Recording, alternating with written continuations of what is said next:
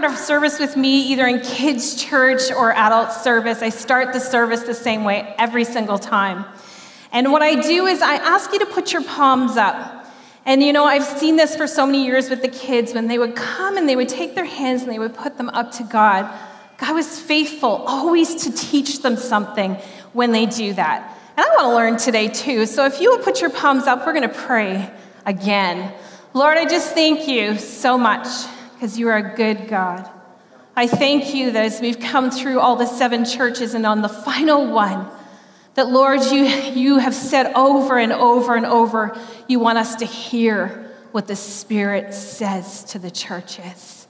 So may Glad Tidings Church, whether we are online today or whether we are in this building, would you open our ears and our eyes so that we can receive all that you have for us in Jesus' name, amen.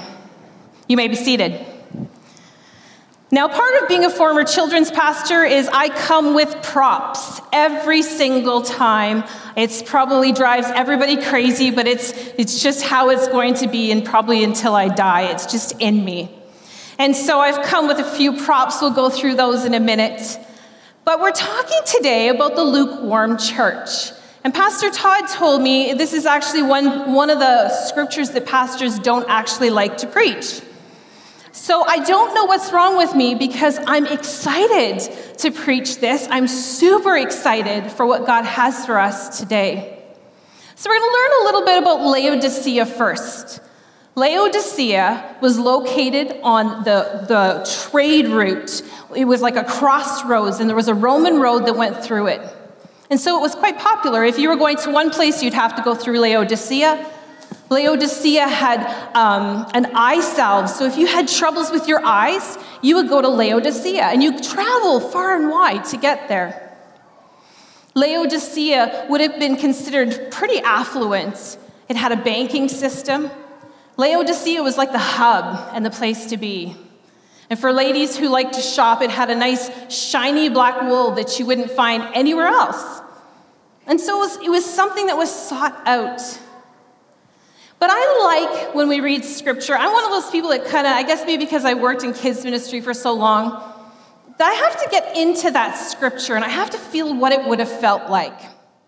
And so, would you join me on that journey of just kind of trying to feel what it would feel like as you've traveled to Laodicea, you've come for that salve, you've come for that banking center, you've come for the, the hub of what's happening. Now picture the people in Laodicea.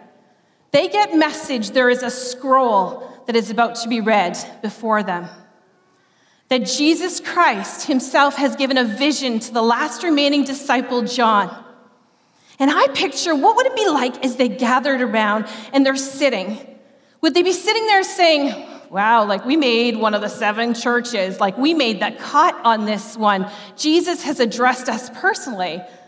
Would they be kind of proud? In 17 AD, Laodicea had an earthquake that went through. And when the earthquake went through, it had decimated much of the area. And when Rome actually came in and offered to help Laodicea, they said, No, we're good, because they were self sufficient. So they probably thought that this is, was a report card that Jesus was sending to them that was, Look at how great you are, look at how good that you're doing. And so this is my husband, Stuart. My family always gets roped in some way. I do props, and my family gets roped in. And so he's going to read the scripture of Laodicea. And to the angel of the church in Laodicea, write the words of the Amen, the faithful and true witness, the beginning of God's creation. I know your works you're neither cold nor hot. Would that you were either cold or hot. So, because you are lukewarm and neither cold or hot, I will spit you out of my mouth. For you say, I'm rich, I have prospered, and I need nothing, not realizing that you are wretched, pitiable, poor, blind, and naked. I counsel you to buy gold refined in the fire. Do you not see the good things that we're doing? We've got this eye salve. People are traveling from far and wide, and we are helping people. We're helping them to see again. Isn't it incredible the good works that we're doing? I desire for you to come and buy salve from me so that I can anoint your eyes and you will see. Look at my garments. See what I bought when I was downtown the other day? This nice, shiny black wool, this garment that all the ladies from the other towns want. We have wonderful garments in our town. We're sought out for our garments. But you are naked. I desire to give you white garments so that you may clothe yourself, and the shame of your nakedness may not be seen. You see, each one of us that have come inside these doors or online today, we all have a view of our own lives, and we all have a view of what we're building our lives on. And we have that view of what makes it a success. For some of us, it's, it's, education. We've got that education. For some of us, it's, it's, it's what's in our bank account, how much we have in our retirement. It's, it's different for each one of us. But my prayer for today is that God is going to shift our view from how we see things and allow us to see how He sees things because He sees things in a different way and it's for our good. Now, I love the fact, you know, especially because I like to speak with objects and I like to speak with things that make sense to me, but so did Jesus. Jesus used things that were so relatable to them. He used uh, things that they could, concepts they could, could understand. So when he's talking about hot or cold in this scripture, it was so real to them. Because everything that Laodicea had, the one thing they didn't have was water. So they built their whole foundation of their world and their was upon this trade route. It was upon success. It was upon placing themselves strategically for success. But it wasn't placing himself where there was a living water. And so it says there was a pipeline that came in. I think it was six miles long. And by the time it got to them, the water that they drank was actually lukewarm. And I actually watched an archaeology show this past week and showing those the remainder of the, the pipes and how there would be sedimentation, and it was full of minerals. And so what it meant was it wasn't only lukewarm when it got to them, it was it would have stunk. It would have been gross. But not too far from Laodicea was a place called Hierapolis. And Hierapolis was known for its hot springs. So people would seek it out for its hot, strings, hot streams. And it was just a place to be to, to, to go for soothing. And there was another place called Colossae. And that place got its water from the mountain, and the water would come down, and it, the snow would melt, and they would get fresh, cold water. Not like Laodicea. And so when the scripture says you're neither hot nor cold, they understood this and they totally understood the idea of being spewed out of your mouth. Because I bet you when you went to Laodicea for the first time, if you didn't get the memo that the water was terrible, you might have been spitting it out of your mouth. And once you learned that, you probably brought bottled water with you from Colossae or somewhere else. Because you didn't want their water, it wasn't good. Now, as I started to get ready for this service, I started to think about the cold and the hot. And this represents the cold church, and this represents the hot church. And my mind went to places of the past. My mind went to places of what I wanted to see in the future. And God, what does a hot, piping hot church look like? How would that transform our programs? How would that transform our youth? How would that transform um, us as a church? And God just challenged me and said, That is not what I'm talking about to you in this. What He said to me is, He said, This is about me changing the hearts of the people in their homes, with their families, when you're driving down the road and you get cut off. This is about changing our hearts in our workplaces and everywhere that we go. And so we're going to go to the Old Testament. and We're going to look at two kingdoms. There's one that I would consider cold, and there was one I consider hot.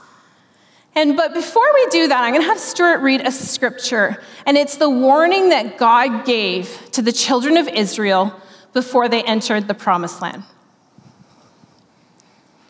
And when the Lord your God brings you into the land that he swore to your fathers, to Abraham, to Isaac, and to Jacob, to give you with great and good cities that you did not build, houses full of good things that you did not fill, cisterns that you did not dig, and vineyards and olive trees that you did not plant.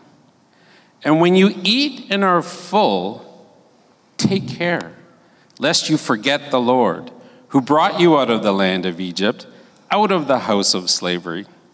It is the Lord God you shall fear, him you shall serve, and by his name you shall swear.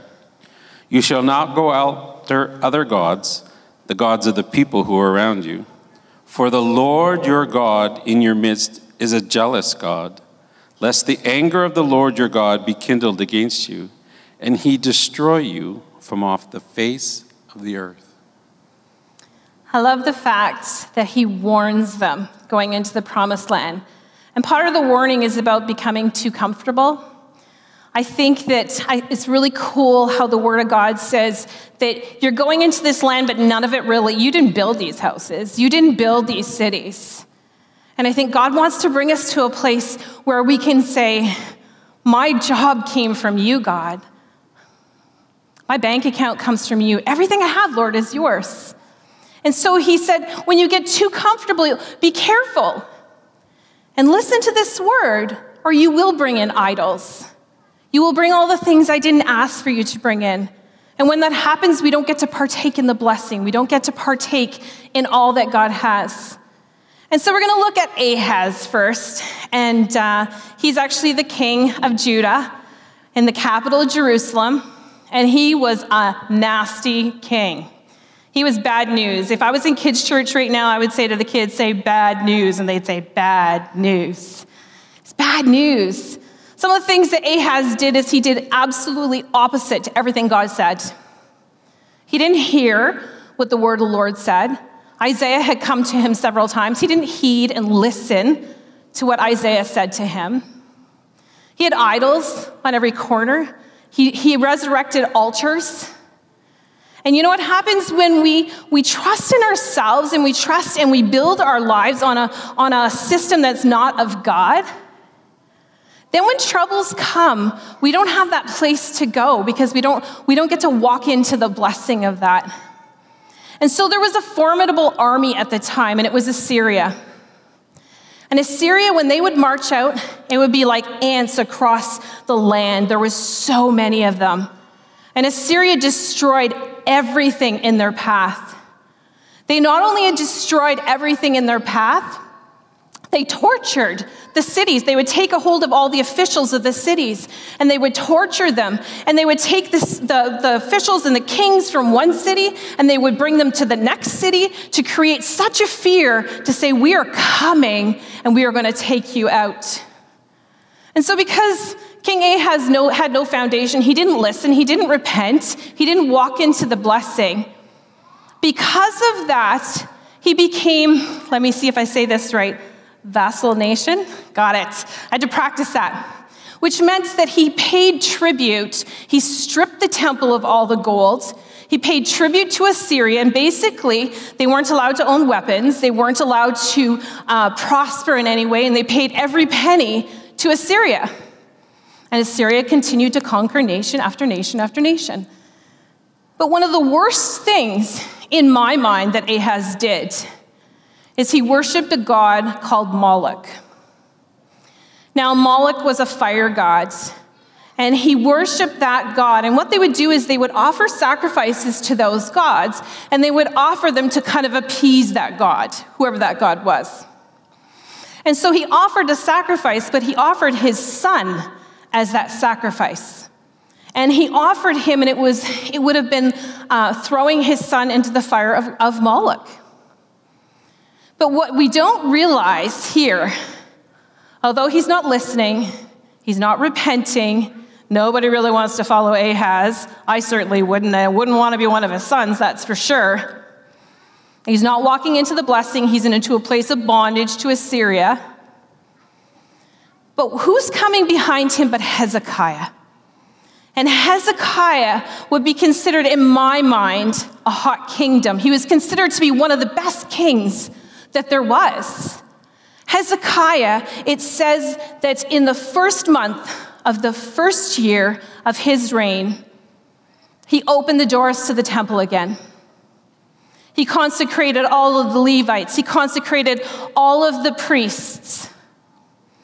He understood that he heard what Isaiah said and the word of the Lord said. He understood that repentance, and he's about to walk into the blessing of God and that covenant relationship with God. He opens up all of the doors, he starts to bring things back, and so he decides that he's going to bring back one of the, I think it's the Passover feast. So he sends a message out through all the country. And he sends the message out to say to return to God. Return. Many of these people would never have done one of these feasts, and it was so old from the time that Ahaz had, had really stripped everything bare and stripped everything that they knew of God. But he says, Repent. He sent it out to Judah, he sent it out to Israel, he sent it out all around them. He said, Return. We've talked so much about COVID in the last little bit, and you hear all of the different things that everybody has to say. And you know, one thing I will tell you that's just so strongly in my heart right now is yes, we are in a time like no other time. We are in a time like no other time.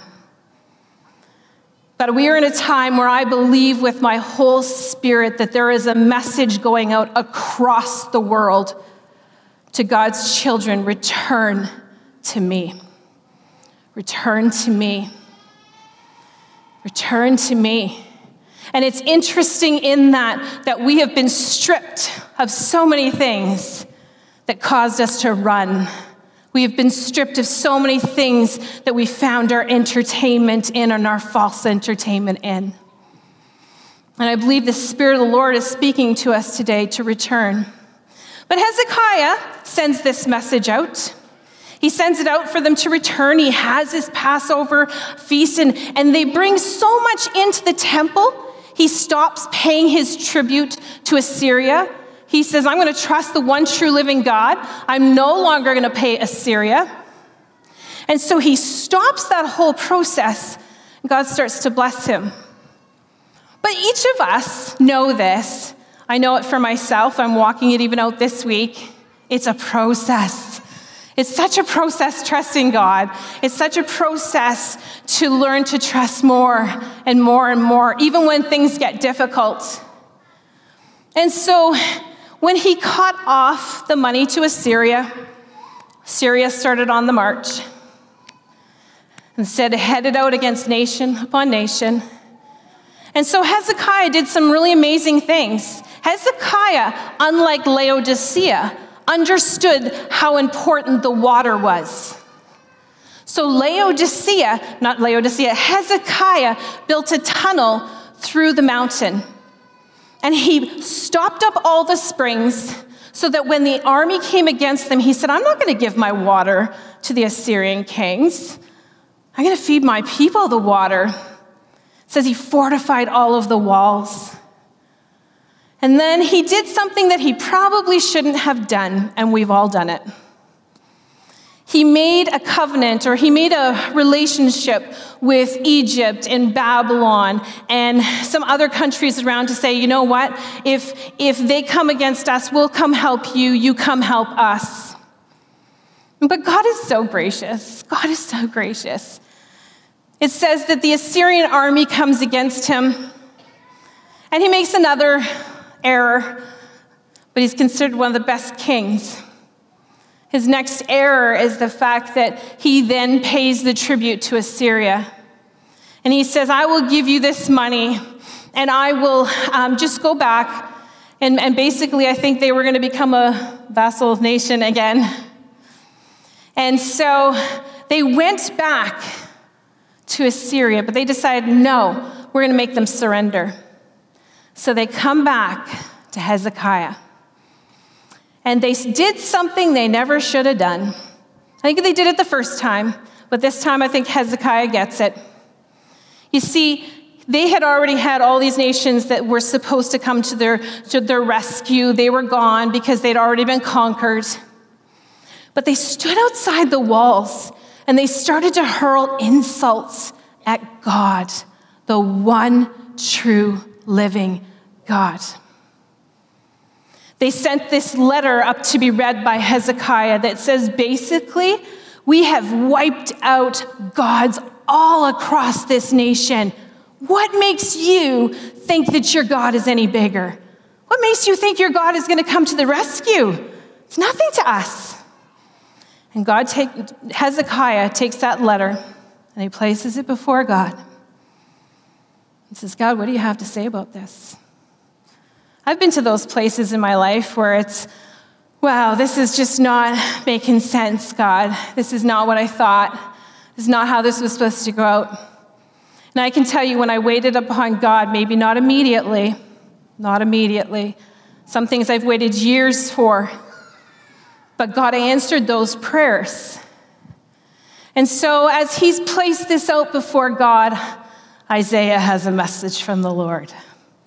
And that message is that God will defend them.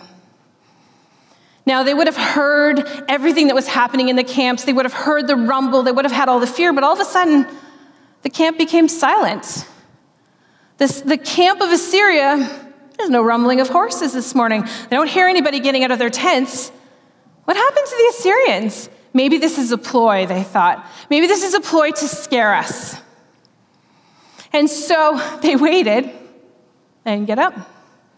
They didn't get up. They looked down and said, Is that a body over there?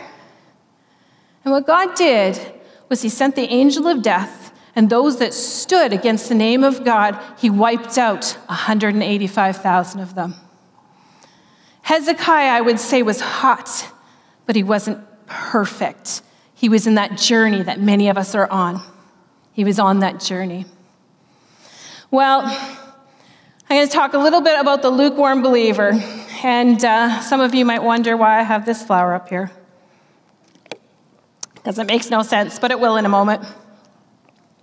So, in the middle of COVID, actually the beginning of COVID, I remember there was a moment uh, I had gone to Costco. Nothing was open except for the grocery stores. We weren't at the place yet where we all had to wear masks, but I made this decision. My mom lives with us, for those of you who didn't know.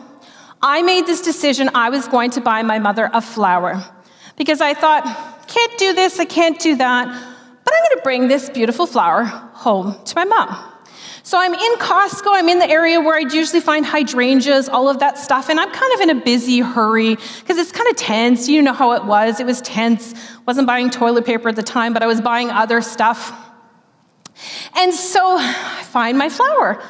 I put it in the cart and I go through my list of everything else that I'm doing. And I remember standing in line and these two gentlemen talking about how beautiful this flower was. They thought it was just beautiful. And so we talked about it. I remember going in the cart. It was still cold outside, and I remember kind of guarding my, my flower for my mom, this little gift I had for her to bring joy into her living room. And, and I remember thinking, it's cold, keep it safe. I got this home and she was really thrilled. In fact, she said many times, Isn't that flower pretty? It's so pretty. You see, I bought her these from the grocery store before, and there was a lady that told me if you ever want to know how to water one of these, that two to three ice cubes once a week. And that's what we did. Two to three ice cubes once a week. I never really looked at it again. I had done my job, I placed it down on the thing. And all summer long, she decided she was not going to bring that to camp. It might not make the trip. And so she asked my husband, Stuart, all summer long, Stuart, just a reminder two to three ice cubes once a week. It's Monday, put them in. And so when she came back, she was quite delighted that her flower was looking so good. Until a few weeks ago, I'm making pizza in the kitchen. Our kitchen, my mom's living room is there. Our kitchen is here. I'm making homemade pizza, and I've got my table full to freeze them all. My brother says, Why is there ice cubes in that plant? My mom goes in to start to explain the fact two to three ice cubes once a week. That's what you need to do to keep the plant healthy. Isn't that wonderful? Stuart watered it for me all summer long until he said this that plant is not real. No word of a lie. So I have my hands in the pizza dough and I stop. And you would think my response would be, You're kidding me. But I got mad. I actually was annoyed with him. I'm like, That plant so is real. I bought that plant at Costco. Costco doesn't sell fake plants. I bought that plant in the place where you always buy the hydrangeas. That's where the real plants are. I wouldn't buy a fake plant. I don't even like fake plants. So he leaves. And I walk out to my mother's living room. And all of a sudden, I, I start to pick it apart and go, oh my gosh, it's not real. And uh, my mother thinks this is hysterical. She thinks this is the funniest thing. She's taking pictures of it. She's sending it to everybody she knows that how funny this is. I'm horrified. I'm so horrified that I have actually bought a fake plant. I told her it was a real plant. But it's kind of like the lukewarm faith. Nobody sets out to be lukewarm. Don't. And had I have taken the moments that needed to take to actually examine this plant in the very beginning, I would have known it wasn't real.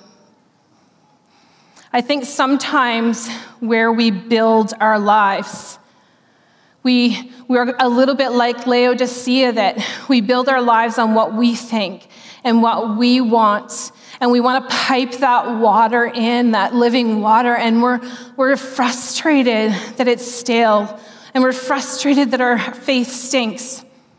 We're frustrated by it. Why is it that way?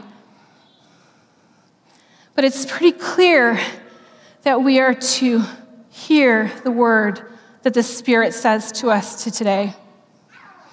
That He's asking us to repent so that we can partake in the blessing. What changed for Hezekiah in the end is God changed his point of view slowly to seeing it as he saw it. Hezekiah's words were, um, We fight with the arm, they fight with the arm of flesh, we fight with the arm of God. He knew it, he got it. He may have lost it a few times, you never know, because we all struggle, but he knew to repent. We're going to go back to the last portion. I'm going to have Kaylee uh, come forward and the worship team. We're going to go back, and Stuart is going to read um, the last part of the scripture of Laodicea. Behold, I stand at the door and knock. If anyone hears my voice and opens the door, I will come in to him and dine with him, and he with me. To him who overcomes, I will grant to sit with me on my throne, as I also overcame and sat down with my Father on his throne.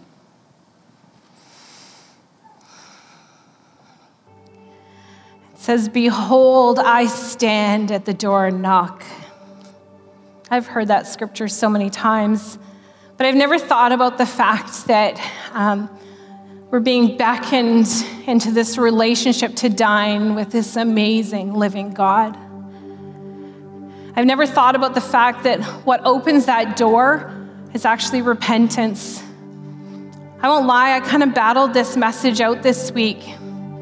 And there was a place in it that I had to get on my face before God and say, God, if there's anything in me if there's anything that's standing before me and being that hot Christian, because we can, we can talk about the lukewarm Christian. And I think that we all have lukewarm places in our hearts. I think we all have them.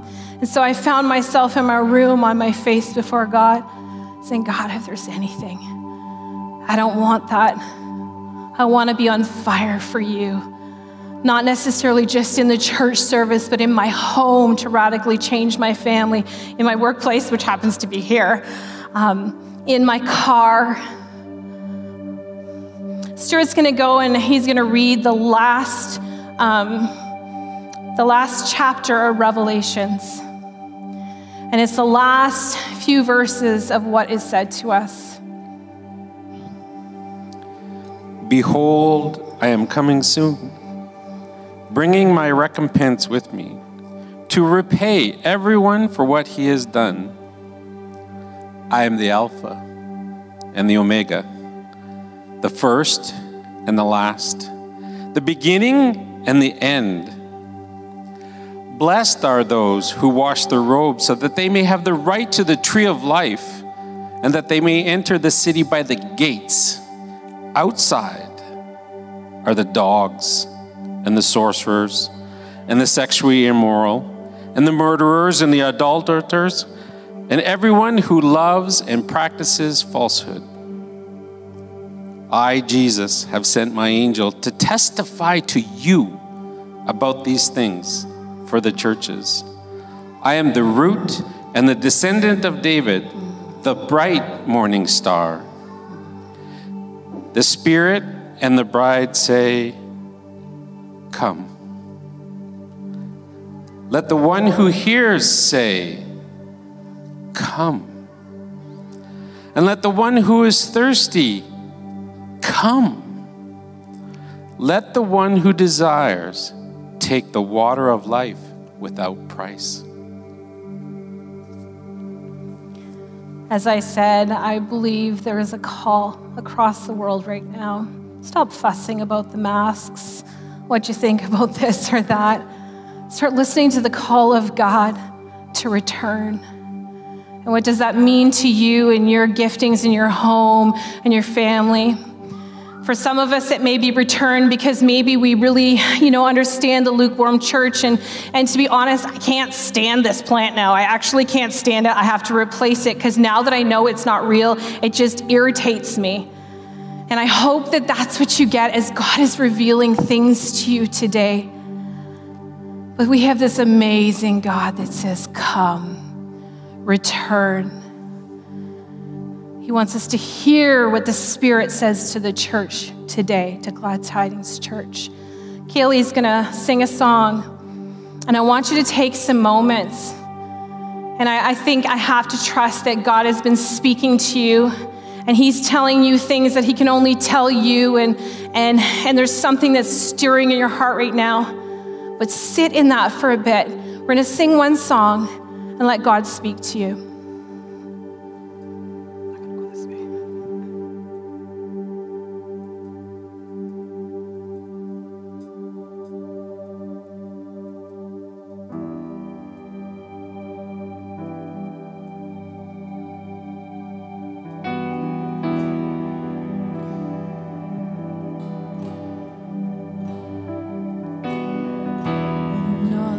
see is the battle. You see my victory. Oh. When all I see is the mountain, you see the mountain.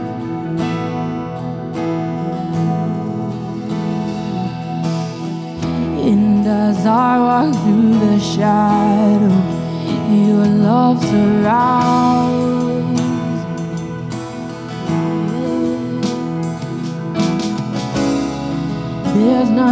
to fear now, for I am safe.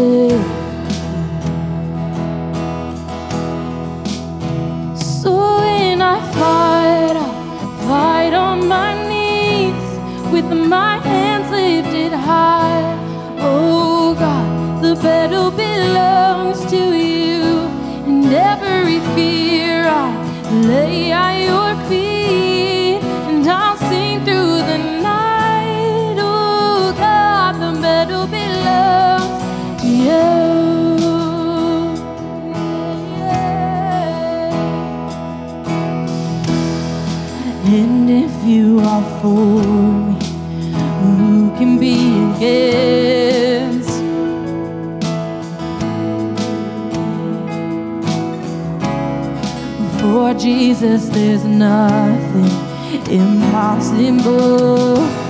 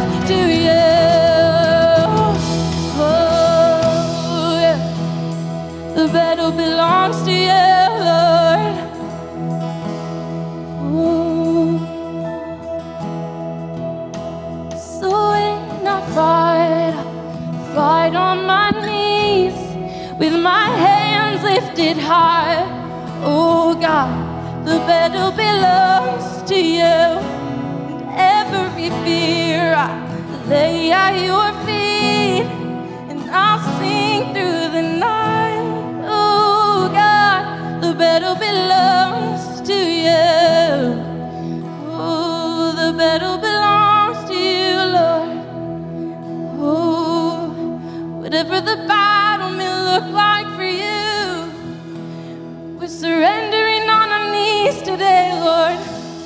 We say we give you the addiction, Lord. It's yours, Lord.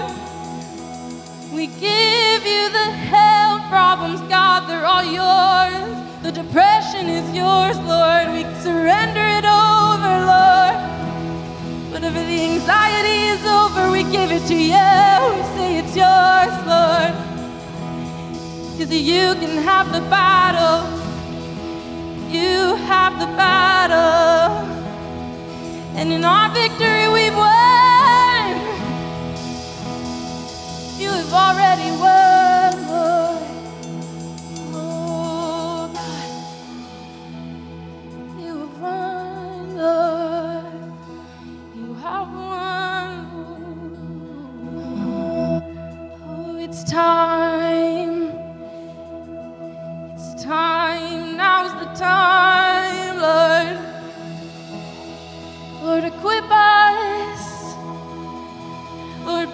your army, God. We're going with you to fight the battle. Oh, now's the time, Lord. It's time that the captives are set free.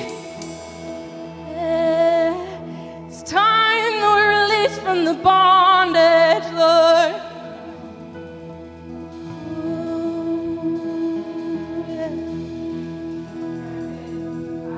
Speaking. We're going to hang on for another minute. It's so interesting that Kaylee got on her knees because the whole time I prepared for this, I, I felt like God wanted us to have altars in our homes, places we got on our knees. So thank you, Kaylee. We're to we're to hold on for another second. We're to hold on for another few minutes because God is still speaking to our hearts. Don't push it away what God is speaking. We started with our palms up. God. Hmm.